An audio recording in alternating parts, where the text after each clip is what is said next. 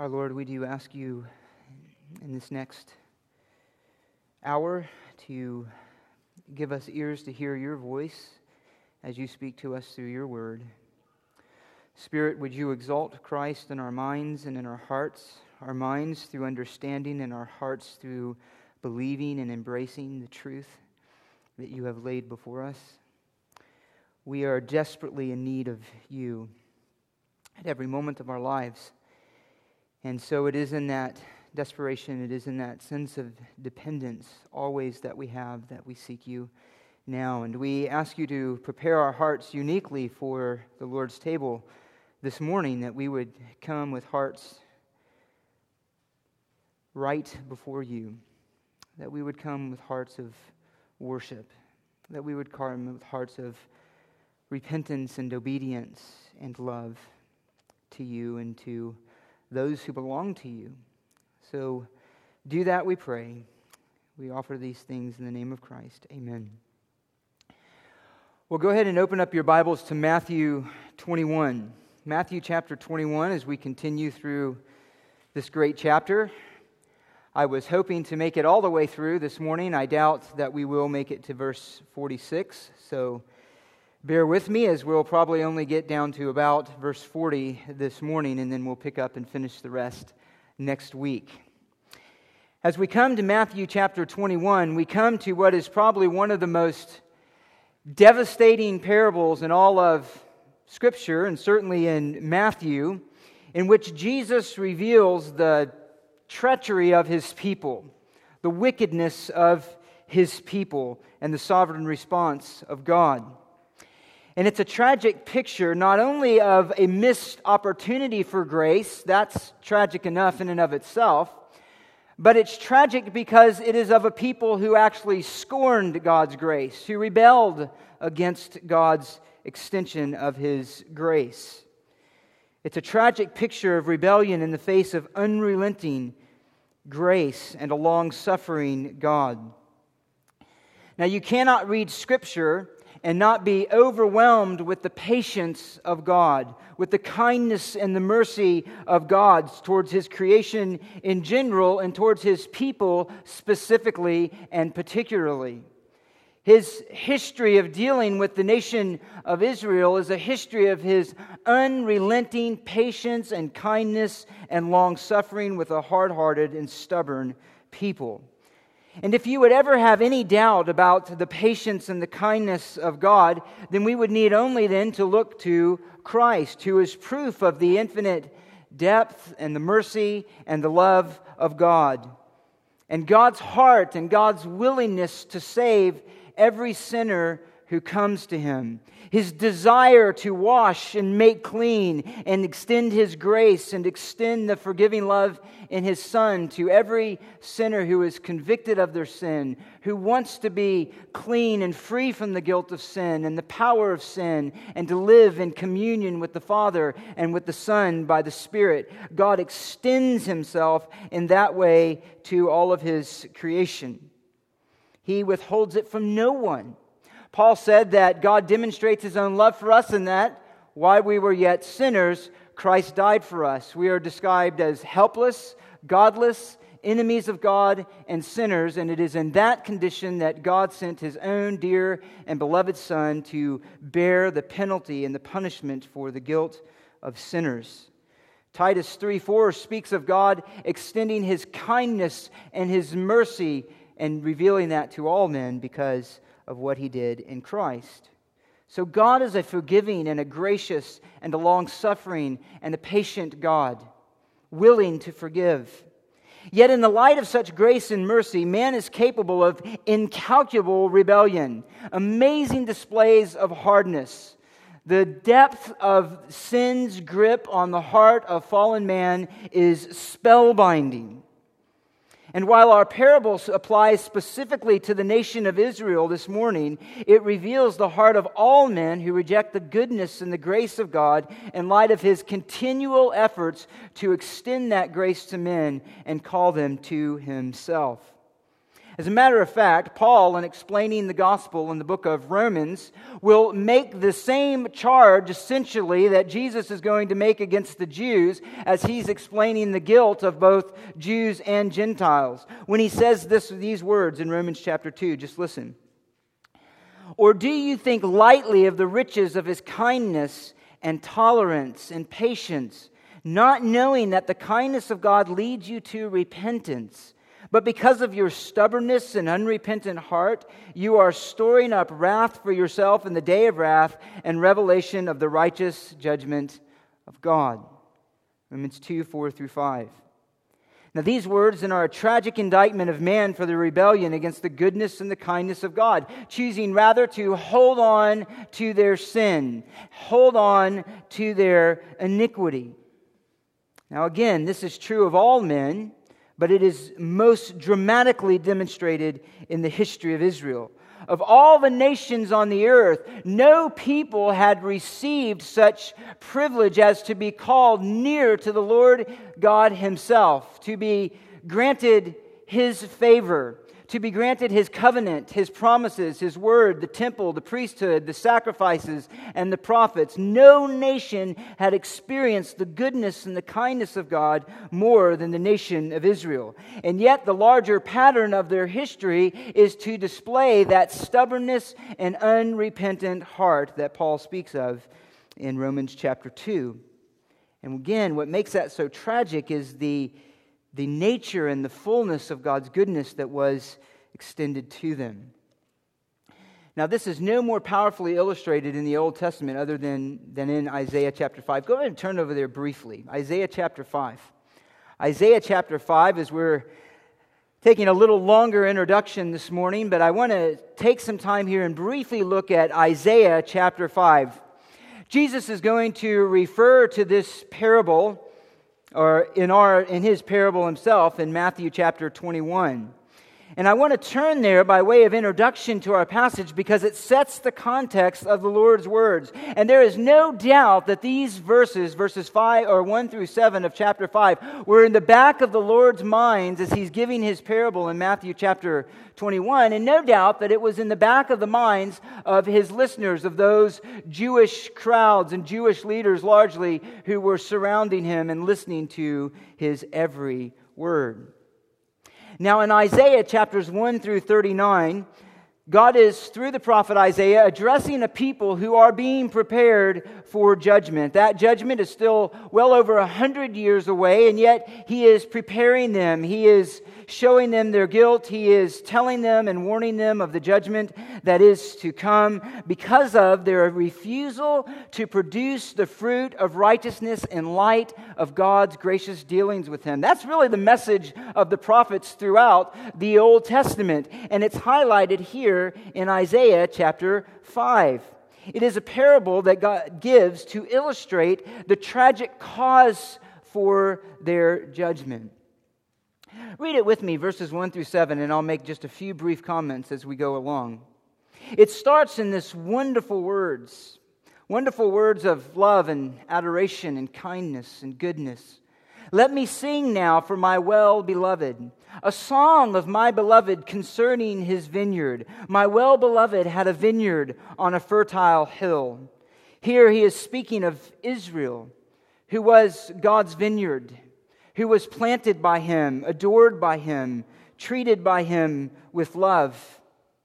It is Israel of all the nations of the earth that He called His beloved and on whom He set His kindness.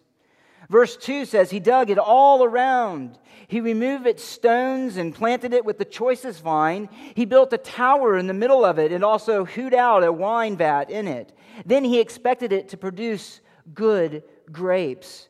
God, in calling Israel in covenant to Himself, provided for her. He protected her. He nurtured her. He guarded her. He surrounded her with kindness and promises. He entered into covenant with her at Sinai. He gave her His laws, was mentioned, His tabernacle, the sacrifices, the priesthood. He cared for her in the words of Zechariah two eight, as the apple of His eye. She was precious to Him.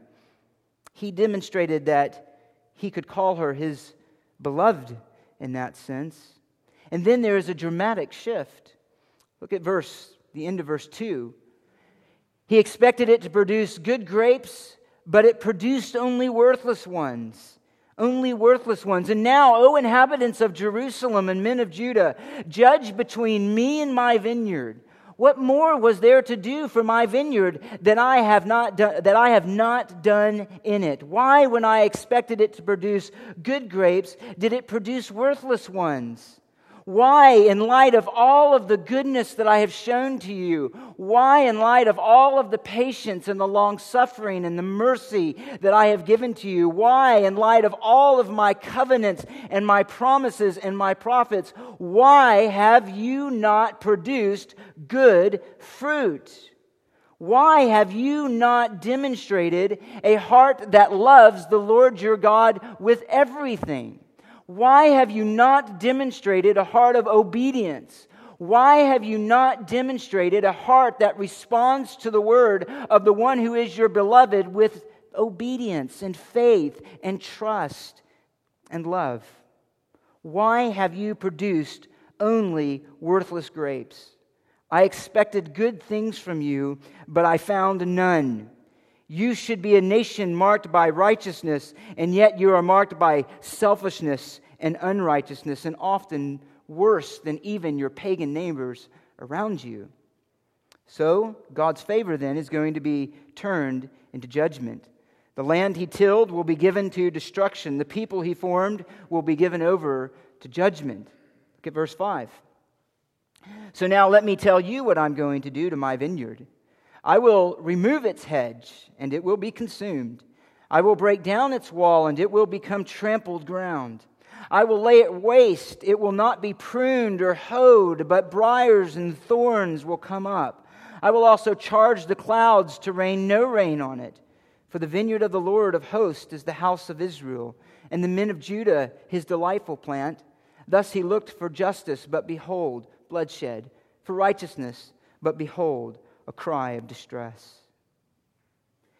Israel, you received nothing but goodness from the Lord, and you have returned his favor with nothing but treachery and rebellion. Therefore, your judgment is going to come. The immediate judgment that will come on them is through the nation of Babylon.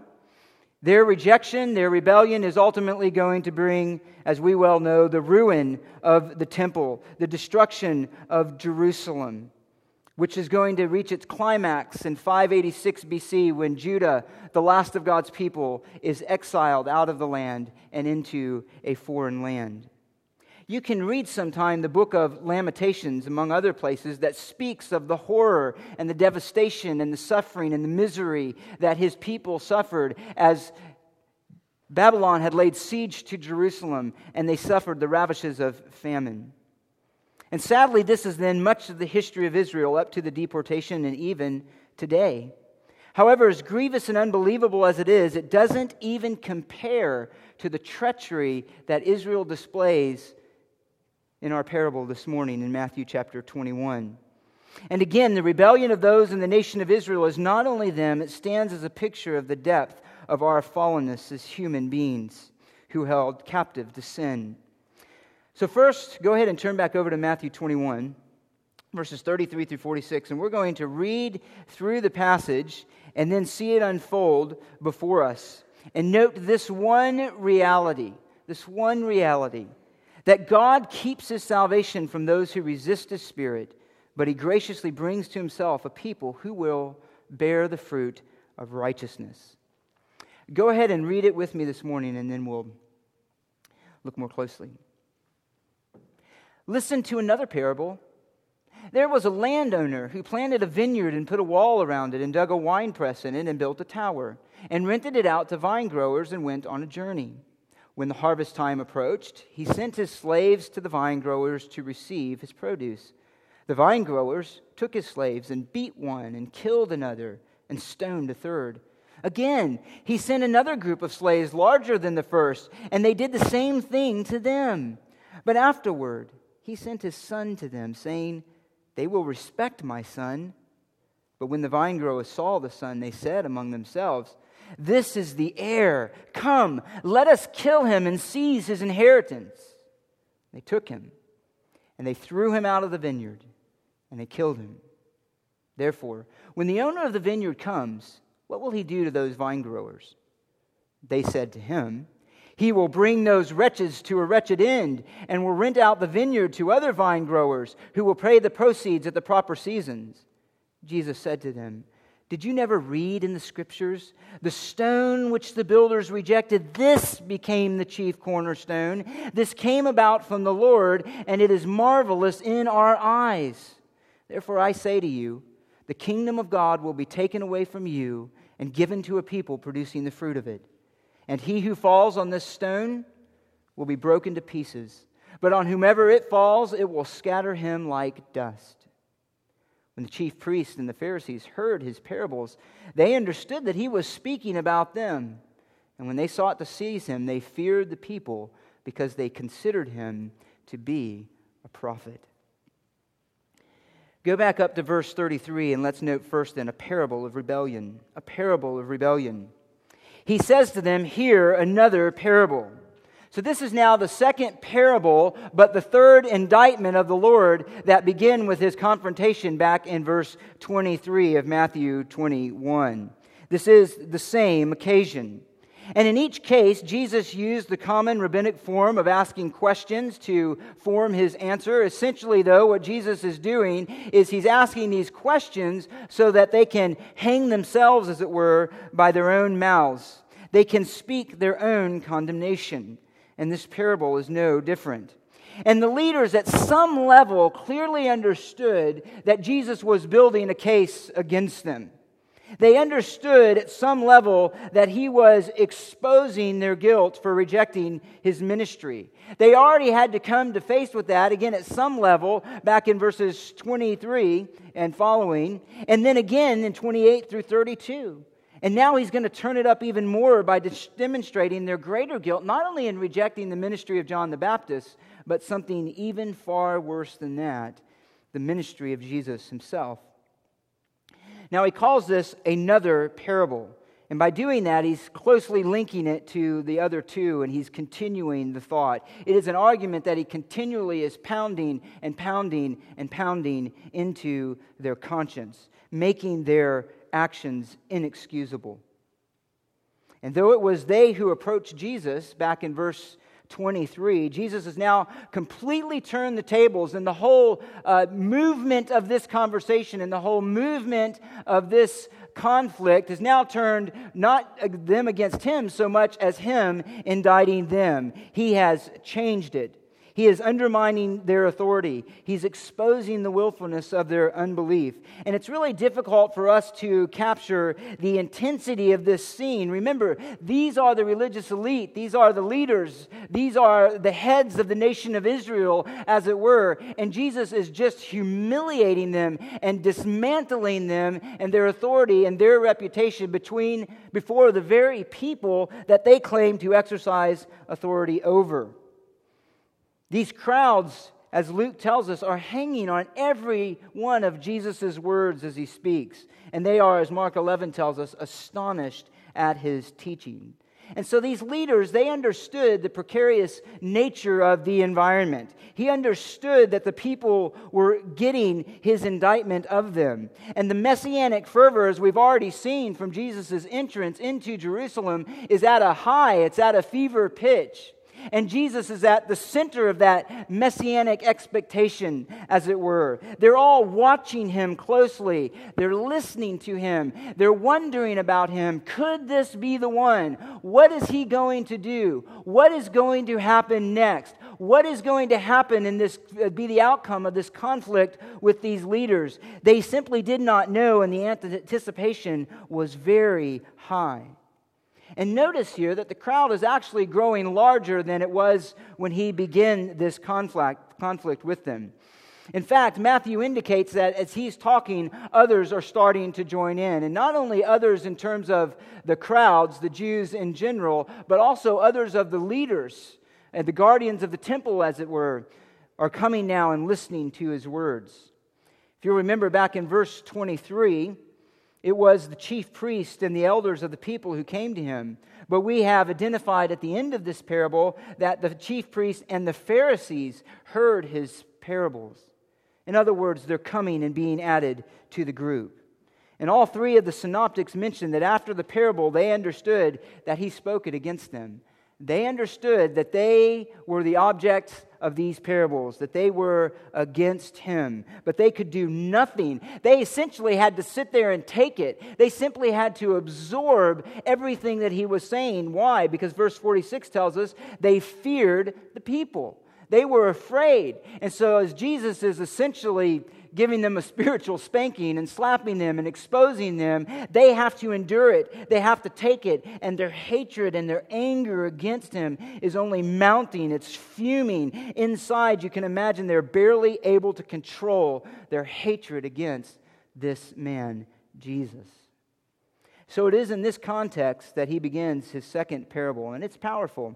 And in many ways, it's a climax of everything that he said up to this point. And in many ways, really, it's even a climax or a summary of all of the Gospel of Matthew and his ministry up to this point.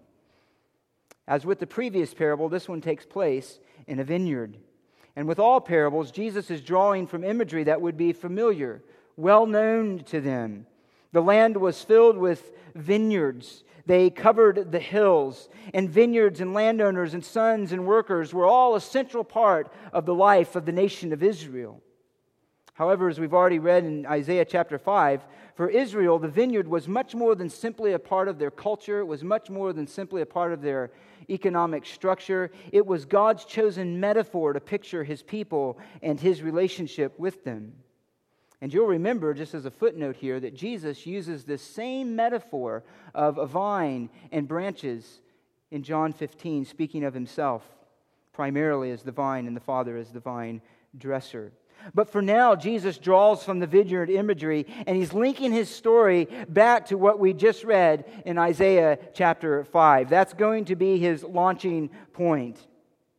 And they would make this connection in their mind. And as one older uh, commentator noted, the language and imagery belonged to the established religious dialect of Israel. So while the parallels would have been fairly obvious to the Jews, we must also remember that the parables teach a general point, and the details must not be pressed too far. It's a story. And so with that, let us listen in.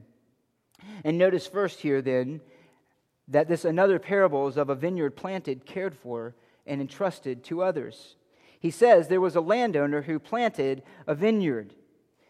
Now he's going to again connect with the parable of Isaiah chapter five, but he's going to change it. He uses that as a starting point, but he's going to build on it and adapt it to his situation. And they would have understood this theme going uh, along. The term for landowner here can be translated as master, as it is in the E S V, if some of you have that. It can be translated as householder in the King James, if some of you have that. In other places, the same term in Matthew ten twenty-five is translated as, as head of a household, head of a household, and they're referring to Jesus himself. Or it can be translated as in the New American Standard, landowner. It simply refers to one who was the owner of a piece of property or head of a family. So Jesus identifies this one who is a landowner as one who owned the land, decided to plant a vineyard. Thus, the land and the vineyard are his, and they're there by his doing, where the vineyard is. And the Jewish leaders in the crowd would have clearly understood the landowner as God, God who is the maker and the owner of all things. They would have understood that. The very beginning of the Bible begins with what words?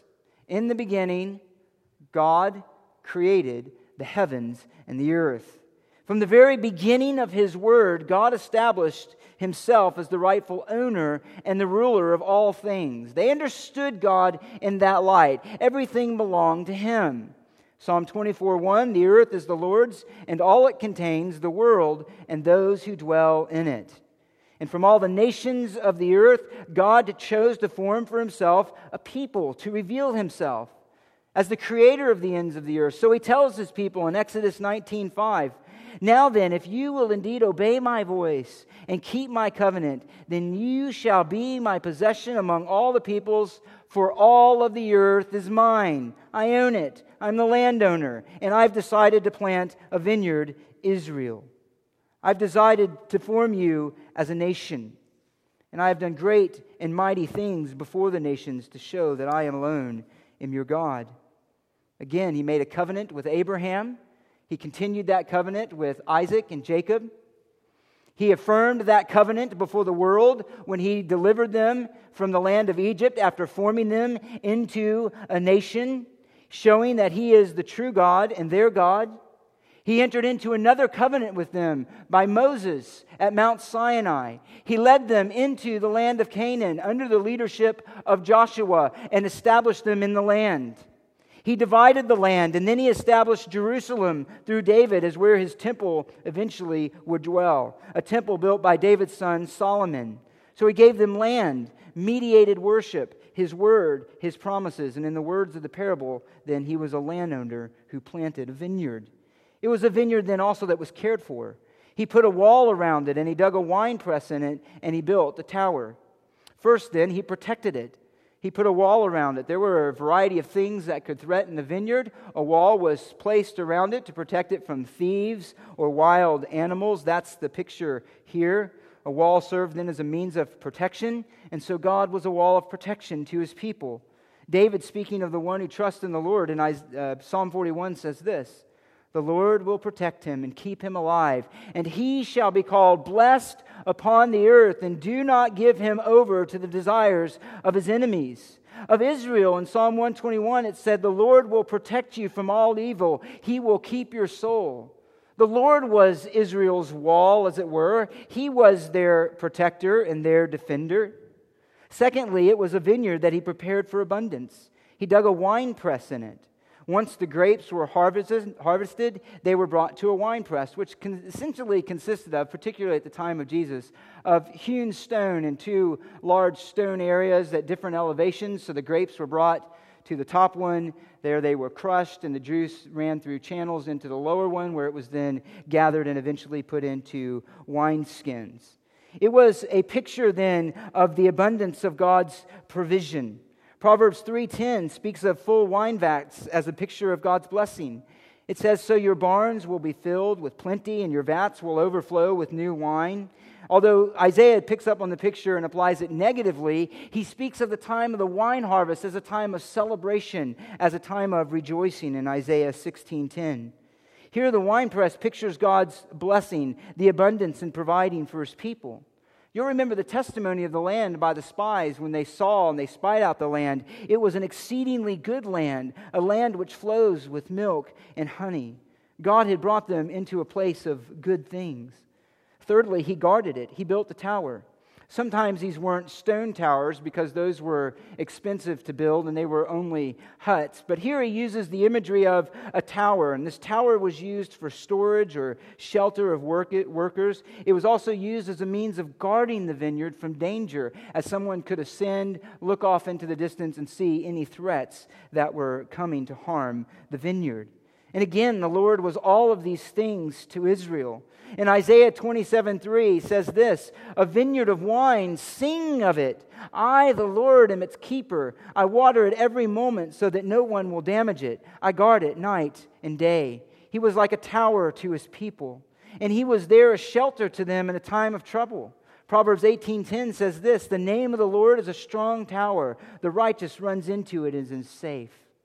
The Lord was a tower to his people. And the point here is this, that God formed Israel to be his people. He planted them in the land. He cared for them. He provided for them. He nurtured and protected them.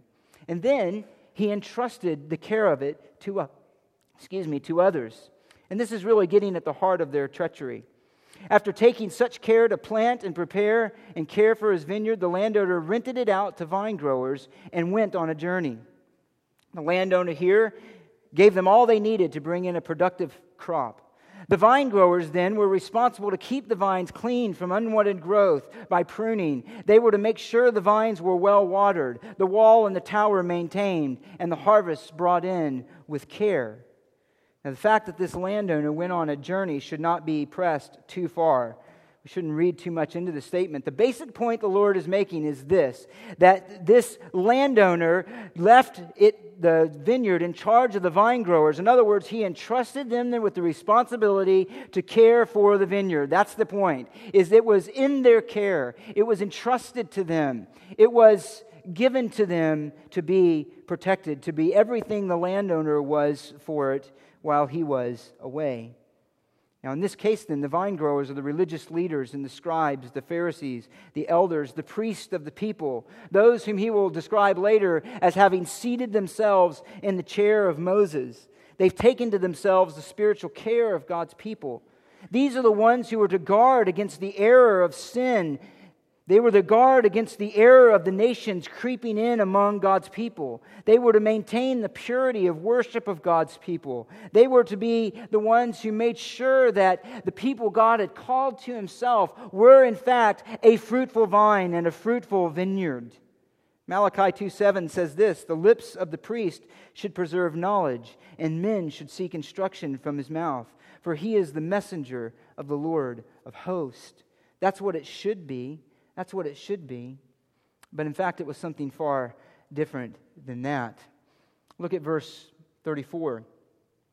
"And when the harvest time approached, he sent his slaves to the vine growers to receive his produce." And this is a right expectation. This was right for him to expect. The vineyard having been prepared and entrusted to vine growers, it was the right of the owner to receive the produce of his vines. It was right for him to expect him to receive back from them all that he had prepared his vineyard for. Notice, as harvest time approached, he expected there to be a crop. So he sent his slaves to the vine growers, expecting that they would respect his authority and yield to his slaves. He expected to receive produce.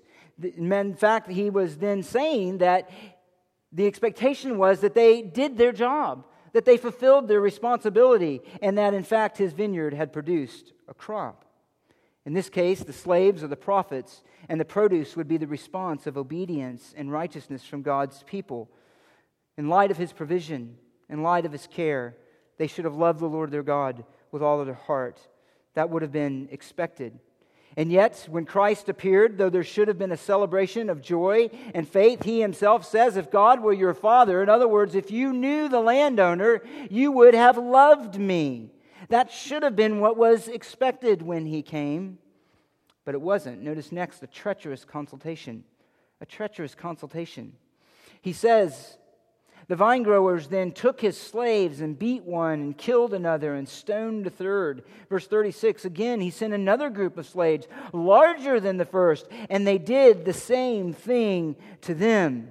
Instead of gladly yielding up the produce of the vineyard, they selfishly desired to keep it for themselves. They did not see it as their responsibility to care for it for the landowner. They saw it only of how they could use it for their selfish gain, for their own interest. They were not concerned about serving the landowner, but they were concerned about serving only themselves. And so they killed his servants. They beat them. It's terrible. Now, Matthew has condensed this portion of the parable and simply mentions slaves, while Mark and Luke mention them individually. But Matthew's just getting to the point quicker, which he often does. And he's noting here then the treacherous and murderous rebellion of the vine growers. And these are strong terms. He says they beat them. The idea here is of striking repeatedly. It could even be, in some cases, translated as flogging or skinning. It is a violent term, a violent term. Mark says that they beat him and they sent him away empty-handed, adding here an element of humiliation. Of another, he says they wounded him in the head and they treated him shamefully. And others they killed. In each case, they were rebelling, not against the slaves, but against the landowner by refusing his demands through his servants. Notice here then the incredible patience of the landowner. He could have come with an army. He could have come with destruction in his heart. He could have come with force to make them pay for what they did to his slaves, but he didn't. They killed some, they beat some, they humiliated them, and he sent them more. He sent them more. And notice also the incredible obedience and submission of the slaves, who, knowing what had happened to the others and would likely happen to them, still they came at the bidding of the landowner in a great display of obedience. The parallels are obvious. Each of these actions of the vine growers corresponds to the response of unbelieving Israel to the prophets who were sent to them by God's bidding. They, Israel repeatedly refused the voice of God through His prophets. They refused to yield the fruit of obedience that should have been expected. And it's really quite tragic, but again, this is the history of Israel. Jesus is going to repeat this again in chapter twenty-three. He says, I'm sending you prophets, wise men, scribes. Some of them you'll kill and crucify. Some of them you will scourge in your synagogues and persecute from city to city, so that upon you may fall the guilt of all the righteous blood shed on earth, from the blood of righteous Abel to the blood of Zechariah, the son of Berechiah, whom you murdered between the temple and the altar. This is the history of Israel. The examples are too numerous to mention, but those who suffered in Hebrews eleven at the end of the chapter is a description not only of the righteous, but also of many of the accounts of the prophets. Isaiah, tradition has anyway, was sawn in two. Elijah's life was constantly under threat by evil kings. Jeremiah was thrown into a cistern of mud in Jeremiah thirty-eight six. Micaiah was put into prison and fed sparingly in First Kings twenty-two. In Second Chronicles, we have a summary of the whole history of Israel and the prophets. Just listen as I read to this. This is Second Chronicles thirty-six. Second Chronicles thirty-six. Tell me if this rings up the words of the Lord in Matthew twenty-one. At the end of recounting God's dealing with His people, this is the summary of their response. Verse fifteen. The Lord, the God of their fathers, sent word to them again and again by His messengers, because He had compassion on His people and on His dwelling place. They are sinning, He is having compassion. And so He sends His servants. Verse sixteen, but they continually mocked the messengers of God. They despised His words. They scoffed at His prophets until the wrath of the Lord arose against His people until there was no remedy. This is nothing new. This is what they do. This is how they've treated their God. This is nothing surprising here. It's what they always do in light of God bringing His word to them. And again, what is staggering here is the patience and the long-suffering of God. He could have come and destroyed them, and rightfully so, but He didn't. He appealed to them as a beloved to His wayward wife, as Hosea pictures. He appeals to them as a God and a covenant-keeping God who is calling His people to repentance for their own blessing and good. And they rejected, rejected, rejected. And yet, there's something even more staggering than that. Look at verse thirty-seven. But afterward, He sent His Son to them, saying, They will respect my Son. They will respect my Son. The drama and the tension here is overwhelming, jaw-dropping, in fact. In light of such consistent treachery and rebellion and rejection of His authority, instead of force, instead of keeping His Son out of harm's way, He instead sends Him to this same murderous and treacherous group. Why? Well, He says, because they will respect my Son. They will respect Him. They will honor Him. And this displays an incredibly gratuitous expectation of the landowner. He gives them unfathomable credit. And yet the greatness of the reality that He would send His own Son, the sheer magnitude and honor and authority of His Son, He says, surely will subdue their rebellious hearts. Surely my own Son will well up in them the response of obedience, cause them to realize their error and yield to His request. But it doesn't. Look at verse thirty-eight. But when the vinegrowers saw the Son, they said among themselves, This is the heir. Come, let us kill him and let us seize his inheritance. Again, incredible. And they were not caught by surprise. This was not the action because of misunderstanding of who He was. This is deliberate, calculated, purposeful action against the Son of the landowner. And really, this harkens us back by illustration to the words of Joseph's own brothers in verse Genesis thirty-seven eighteen, when they saw him coming from a distance. Genesis tells us that before he came close to them, they plotted against him to put him to death. In that sense, a foreshadowing in some ways even of what was here happening to Christ. Notice they are concerned about his inheritance, which would include the vineyard they're seeking to keep for themselves. And apparently they thought that somehow by killing their son, the landowner would still not come and destroy them and remove them from the land. He hadn't done that yet. Why would they think he'd do that now? And notice they're moved by nothing greater than the selfish desire to keep what rightfully belonged to another. So what did they do to the son? They took him. They threw him out of the vineyard and they killed him. Now, they would not likely have picked up on son here as referring to Christ. But it's clear that's how Jesus meant it, that he was referring to himself. It's clear that that is what Matthew has been trying to prove throughout his gospel, that this is in fact the Messiah, the Son of David, the Son of God. This is in fact Emmanuel, God with us. And so just as God sent his prophets, even John the Baptist, now he sends the Son. Hebrews one three says, in these final days, he has spoken to us in what? A son, a son. Now the Son stands before them, his precious one, his truly beloved one. And what does it well up in his vine growers, those entrusted to care for his flock, for his vineyard? Murderous thoughts, violence, anger. No one would ever think that someone would respond this way to the Son, and no one would ever think that in light of God's continual revelation of himself and his continual call to them, that they would do this. No one could ever do that in light of such clear reaching of God out to his people. But that is in fact what they did, and they did it knowingly. They did it intentionally, and they did it deliberately. Let me remind you of John chapter eleven. After the resurrection of Lazarus, the final great miracle or sign of Jesus anticipating his own resurrection, it says that some believed, but others went off to the Pharisees and told them these things which Jesus had done. And notice, they never, as we well know, never did the leaders try to disprove the actual miracle itself. Never did they deny the reality of the work of power. What they hated was what it implied. What they would not recognize is the source of the power. The reality of it and the demonstration of it was plain, however, for all to see. So what'd they do? What'd they do? Therefore, the chief priests and the Pharisees, they convened a council. They gathered together. They consulted together. They came together to devise a plan.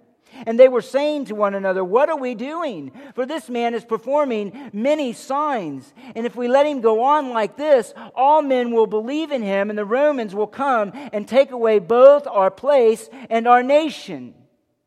If we let Christ, this Messiah self-proclaimed, come in and continue these works of power, he's going to take away everything that we consider to be ours. What? The nation of Israel. The people. It's going to go away. This one is going to take it away. We can't let that happen. So what do they do? Verse fifty-three of John eleven. They planned that day together to kill him. To kill him. Remove him. Remove the threat. Remove his popularity. Remove him from our sight. And we will take what we want. We will take the kingdom essentially for ourselves. And that's precisely what they were planning on and conniving and seeking to do at the very moment that Jesus is giving this parable to them. They were settled in their rejection of him. They were determined in their murderous thoughts towards him. They would stop at nothing until he was taken off of the scene. Again, this is nothing new. This is the history of unbelieving Israel. And notice the level of detail. He says they threw them out, which is precisely the testimony of Hebrews thirteen twelve, that he suffered outside of the camp, not even in his own city, but outside of the camp. Notice lastly, and we'll just briefly mention this and pick it up from here next week. So with this clear indictment Jesus again lets them hang themselves, and he says in verse forty, "Therefore, when the owner of the vineyard comes, what will he do to those vine growers?" And again, as in the other ones, other cases, the answer is obvious. He will bring, they said, those wretches to a wretched end and will rent out the vineyard to other vine growers who will pay him the proceeds at the proper seasons. Their condemnation is just. Their answer is right. And that is exactly what is going to happen. As they kill the Son, God will bring to them the retribution that they themselves say they deserve. Well, we'll pick it up there next week. But as we prepare our hearts for the Lord's table, we are reminded of those precious words of Jesus. He is the vine. He is the vine. We are the people that Jesus has brought who know him into intimate union with himself. We are those, I trust, in this room who are not like those wicked vine growers, the Old Testament leaders, who chose to hold on to their religion but refused to humble themselves before their God. I pray that instead of those who are nurtured by self-interest and selfishness are instead nurtured by a living and abiding relationship with Christ, through trust in him, through faith in him, with his word abiding in you, rejoicing in his salvation, and desiring above everything else to honor him and love him and serve him and be faithful to him with your life. So with that, let us bow our heads and pray, and then they'll pass out the elements and we'll remember the Lord's table. Father, we do thank you for the incredible grace, your overwhelming grace, your abundant mercy, your infinite patience, it seems, with us. And even we who know you realize daily the patience that we receive from you. We recognize daily and freshly, I pray and hope, the mercy in which we stand and the grace in which we stand. That in Christ we have all that our soul desires and all that we need. In Christ, in your Son, we have all that we long for. And by the Spirit, it's grace to us. We love him, we trust in him, and are united to him. Help us even this morning as we remember the table, our Lord, to feast on your glory and on your grace, to commit ourselves freshly to you in obedience and trust and worship.